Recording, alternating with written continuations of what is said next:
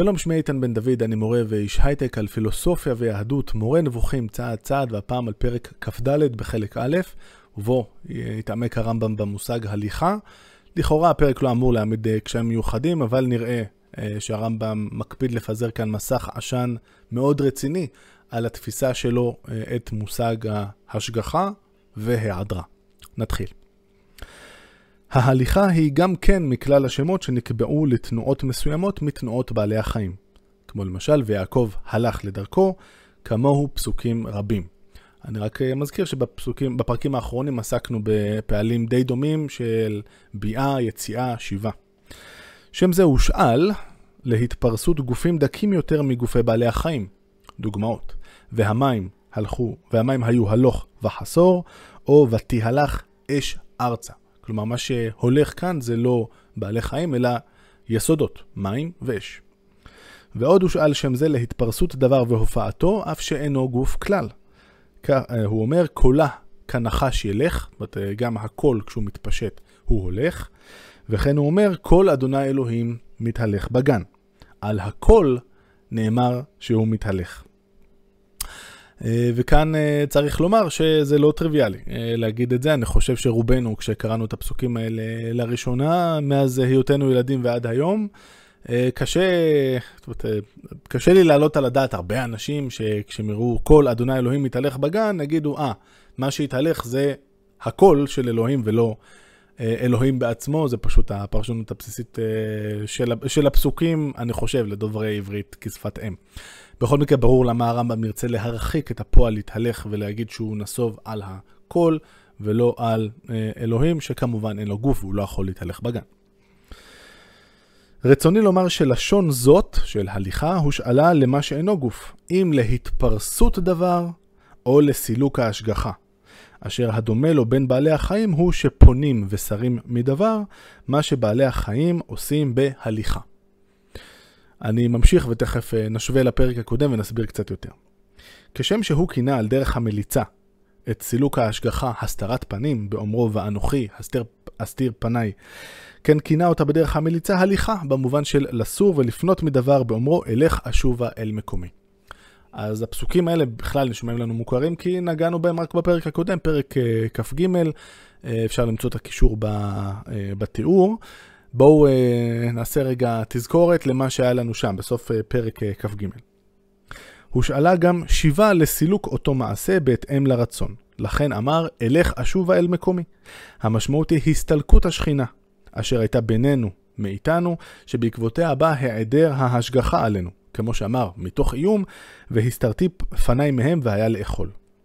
כי כאשר נעדרת ההשגחה, הוא יהיה הפקר ויישאר מטרה לכל מה שעלול להתערע ולקרות. טוב ורע יהיו לו על פי המקרה. מה קשה האיום הזה? זאת אומרת, בפרק הקודם הרמב"ם הסביר לנו אה, שהיעדר ההשגחה, המשמעות שלה זה אה, שהאדם מופקר לגורלו. וזה איום מאוד קשה, אה, לפי מה שאומר הרמב"ם, למרות ש... וואלה, 50-50, אה, אם יש לנו מזל או לא, ויכול להיות שזה שהוא עושה, כאילו, כבר אין עליי השגחה, יכול להיות שאני אהיה האדם הכי מאושר בעולם, הדבר הזה הוא אפשרי. זאת אומרת, אלוהים, לפי התפיסה שמוצגת בפרק הקודם, לא עוסק בלהעניש בני אדם בצורה פיזית, בצורה ממשית, ולא משנה מה הם עשו. אה, וכאן הרמב"ם בפרק שלנו שוב חוזר לאותם פסוקים, אה, והוא מביא את אלך אשובה אל מקומי, וקודם כל שאלה ראשונה זה, למה אתה צריך לפרש את הפסוק הזה שוב? התשובה כאן יכולה להיות uh, פשוטה. בפרק הקודם דיברנו על אלך אשובה אל מקומי בהקשר של הפועל לשוב, האשובה, וכאן מדברים על ללכת, ולכן יש בזה היגיון מסוים. אבל מה שהולך לקרות עכשיו הולך לסבך אותנו.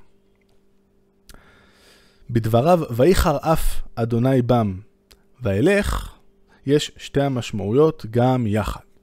רק נזכיר במה מדובר, זה המעמד שבו מרים ואהרון אה, מדברים שרה במשה, לא בדיוק ברור על מה, אבל משהו שקשור לה, אה, על, על דבר האישה הכושית אשר לקח.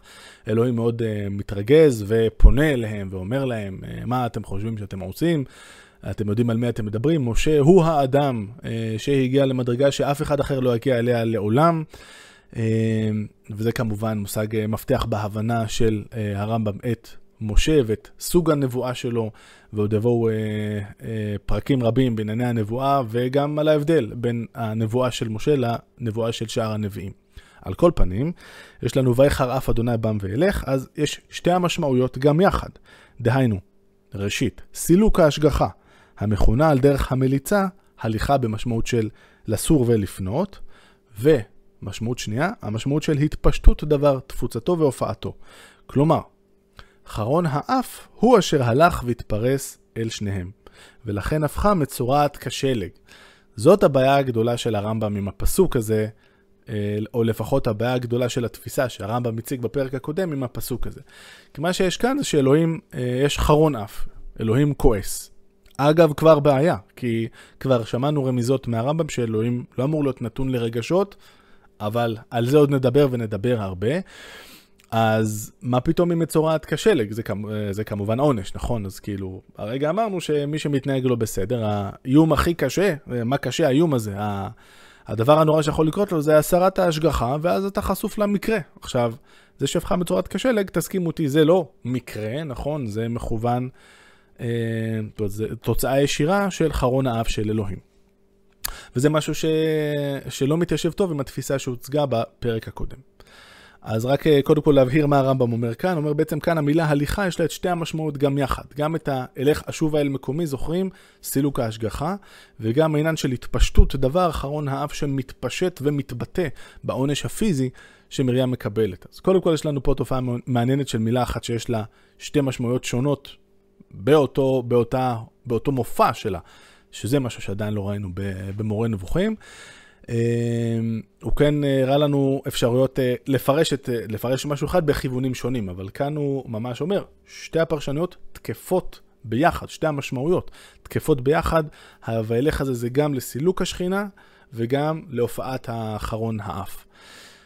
אז איך ליישב את הסתירה? דרך אחת היא להגיד, אה, תשמע, אה, מה קשה האיום הזה, מה שהיה לנו קודם, בואו נחשוב על, אה, נלך על שני דורות אחורה, ש... שאף אחד לא ייבהל פה. ילד עושה משהו לא בסדר, האבא שלו בדרך כלל מוריד לו כאפה. לא נעים, אבל בסדר, זה, זה מה ש... זה הדבר, זאת הדרך הנכונה הרי לח... לחנך ילדים. אבל בואו נתאר מצב שהילד עושה משהו, וה... משהו רע, והאבא כבר כל כך מיואש ממנו, כי כל הכאפות הקודמות לא עזרו, ואומר לו, תשמע, קח את הדברים שלך, לך, אני לא אבא שלך יותר, שיהיה לך בהצלחה. זאת הסתרת הפנים אה, שאליה רומז הרמב"ם בפרק הקודם, ועכשיו אנחנו אמורים להגיד, שמע, מה יותר גרוע, לחטוף כאפה מאבא, או שאבא אומר לך, איחלתי לחייל בהצלחה. יש מקום לומר שהעונש היותר חמור הוא הסתרת הפנים, והעונש שאתה מקבל זה דווקא, עדיף לך כבר לקבל את העונש מאשר לקבל הסתרת פנים. אז זאת דרך אחת ליישב את הדברים. אה, דרך אחרת יכולה אה, לומר, אה, או להצביע על העניין שהרמב"ם הרי כבר אמר לנו בפתיחה, שהוא הולך להציג עמדות ולהסתיר אותן, ויהיה קשה למי שלא קורא את הדברים בצורה מסודרת בסוגיות מסוימות, להגיע, לרדת לעומק התפיסה האמיתית של הרמב"ם. ונדמה לי שזה זו, זה אחת מה, אחד מהמקרים האלה כאן, שהרמב"ם מערפל בכוונה את הדברים. אה, והוא בכוונה מציג לנו כאן עמדה שלא לגמרי עולה בקנה אחד אה, עם מה שהיה בפרק הקודם. זה לא סותר לחלוטין, כמו שאמרנו, אפשר ליישב את הדברים, אבל אין ספק שיש פה מסך עשן, לפחות עם הרמב"ם, אפשר, אפשר את זה לומר בוודאות. הרמב"ם שכתב את uh, משנה תורה בצורה כל כך מסודרת, כשאתה קורא כל פסקה ואתה מרגיש שאתה מבין מה הבן אדם רצה, אם הוא היה רוצה להבהיר את הנקודה ולהגיד, טוב, ולנסות להציג את אחת, אחת מהדרכים של ליישב את הקשיים, הוא היה עושה את זה. מאוד ברור שהוא לא מעוניין בלהבהיר כאן מה הוא באמת אה, חושב. אם יש דבר אחד ברור, זה זה, שהרמב"ם מערפל כאן את העמדה שלו. עד כאן לגבי זה, אבל עדיין יש לנו אה, עוד אה, שתי שורות אה, לסוף הפרק, והן דווקא מדברות על הליכה, לא כשהיא מוסבת על אלוהים, אלא על בני אדם, אבל הליכה מסוג קצת שונה מה, מהדברים שדיברנו עליהם עד עכשיו, אז הנה זה. כן הושאל לשון הליכה להתנהגות מעולה ללא תנועת גוף כלל. והלכת בדרכיו, אחרי אדוני אלוהיכם תלכו, לכו ונלכה באור אדוני. זהו, עד כאן אה, להפעם נזכיר מה היה לנו. אה, הפועל להליכה, היה דיון שכמו שהיינו מצפים, שאלוהים לא באמת הולך, אלא זה דברים אחרים, אבל ראינו אה, שהרמב"ם באופן אה, מאוד ברור נותן לנו איזה מסך, מסך עשן קטן לגבי התפיסה שלו את מושג ההשגחה. ספוילר, גם בהמשך מסך העשן הזה הולך רק להתעבות. עד כאן להפעם, להתראות.